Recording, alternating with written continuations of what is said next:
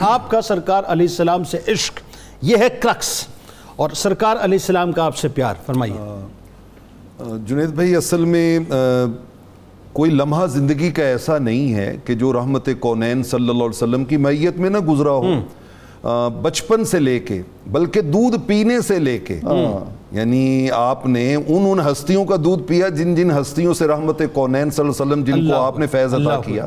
تو یہ ایک طویل تعلق تھا اللہ. تو آپ کے ریشے ریشے میں حضور علیہ السلام کی محبت اور آپ کا عشق رچا بسا ہوا تھا. اللہ آپ ایک لمحے کے لیے بھی رحمت کونین کی ذات اقدس پہ کسی طرف سے کسی قسم کا بھی کوئی آزمائش کا آنا آپ کو گوارا نہیں اللہ تھا. اللہ اللہ اللہ آپ ذرا اندازہ لگائیے کہ آج بھی پوری امت مکہ معظمہ میں مولد پاک کی زیارت کرتی ہے اور اس کے تھوڑے فاصلے پہ ہی آپ کا گھر مبارک تھا رحمت کونین صلی اللہ علیہ وسلم کا جہاں سیدہ ام المومنین خدیجت القبرہ رضی اللہ تعالیٰ عنہ کے آپ ساتھ رہتے تھے اس کے ساتھ متصل متصل حضور علیہ السلام کے چچا ابو لہب کا گھر تھا۔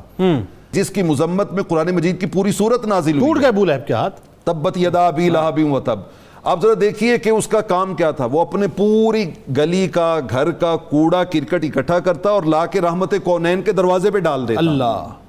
ایک روز وہ ڈال رہا ہے تو ادھر سے سید الشدہ سیدنا امیر حمزہ رضی اللہ تعالیٰ عنہ تشریف لے آئے اور آپ نے جب دیکھا کہ وہ کوڑا آپ کے گھر کے مبارک دروازے کے سامنے ڈال رہا ہے تو ان سے برداشت نہیں ہوا۔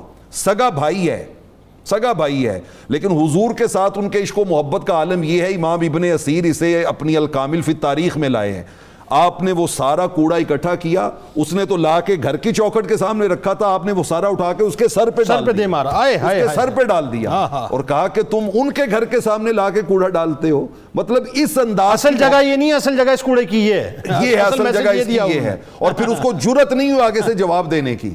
مطلب آپ عمر میں چھوٹے ہیں بہت چھوٹے ہیں لیکن سگا بھائی ہے۔ لیکن آپ نے وہ بھائی وہ جو قرآن نے کہا نا لا تجد قوم یؤمنون باللہ والیوم الاخر یوادون من حاد اللہ ورسولہ ولو کانوا آباءهم و ابناءهم و اخوانهم و عشیرتهم۔ اور غزوہ احد میں جب وہ سبا مخزومی نے للکارا کہ ہے کوئی تم میں میرا مقابلہ کرنے والا؟ تو وہاں پر بھی حضرت سید الشہداء سیدنا امیر حمزہ رضی اللہ تعالیٰ عنہ نے جو جملہ کہا تھا نا آپ نے وہ جملہ کہا تھا کہ تو مجھے ہمیں پکار رہا ہے یہ لے اور آپ نے جب تلوار ماری تو اس کی ٹانگ پوری اڑا کے رکھ دی اور کہا اتحاد اللہ و رسولہ. میرے آقا سے دشمنی رکھتا ہے۔ میرے آقا سے عداوت رکھتا ہے۔ اور ادھر سے محبت کا عالم یہ ہے کہ حضرت عبداللہ ابن مسعود رضی اللہ تعالیٰ عنہ کہتے ہیں کہ جب آپ کی شہادت کے بعد رحمت کونین قبر انور پہ کھڑے تھے نا تو آپ نے جو جملے کہے وہ ان کی محبت کا اظہار ہے۔ آقا علیہ السلام نے فرمایا پہلے تو وہ یا اما رسول اللہ یا اسد اللہ یا اسد رسول اللہ۔ لیکن اگلے جملے بڑے خاص ہیں۔ سید الشہداء کو مخاطب کرتے ہوئے رحمت کونین صلی اللہ علیہ وسلم نے فرمایا یا امو یا فاول للخیرات یا امو یا کاشف القربات یا امو یا زاب عن وجہ رسول اللہ۔ اے زندگی کی ہر مصیبت میں میرا دفاع کرنے والے چچا۔ اتنا عقل اصلاۃ والسلام کی طبیعت مبارکہ پہ بوجھ آیا کہ صحابہ کہتے ہیں عملاً آپ غشی کی کیفیت میں چلے گئے۔ غشی کی کیفیت میں چلے گئے۔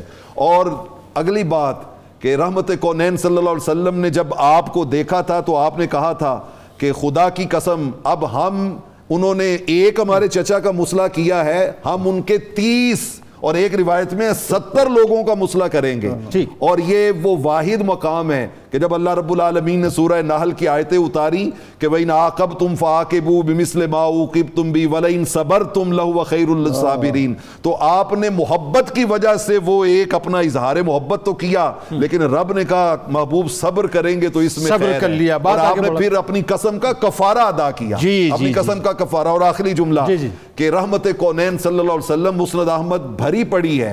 ایک بار نہیں دو بار نہیں متعدد بار آپ کی زوجہ محترمہ حضرت خولہ بنت قیس رضی اللہ تعالی عنہ اور سید الشہداء کے گھر میں تشریف لے کے جاتے تھے۔ اور وہ آگے سے کیا کرتی تھی آپ پوچھتے نا کہ حمزہ گھر میں آ کے کیا کرتے ہیں؟ تو عرض کرتی آقا گھر میں آنے سے لے کے گھر سے جانے تک آپ ہی کی باتیں اللہ اکبر۔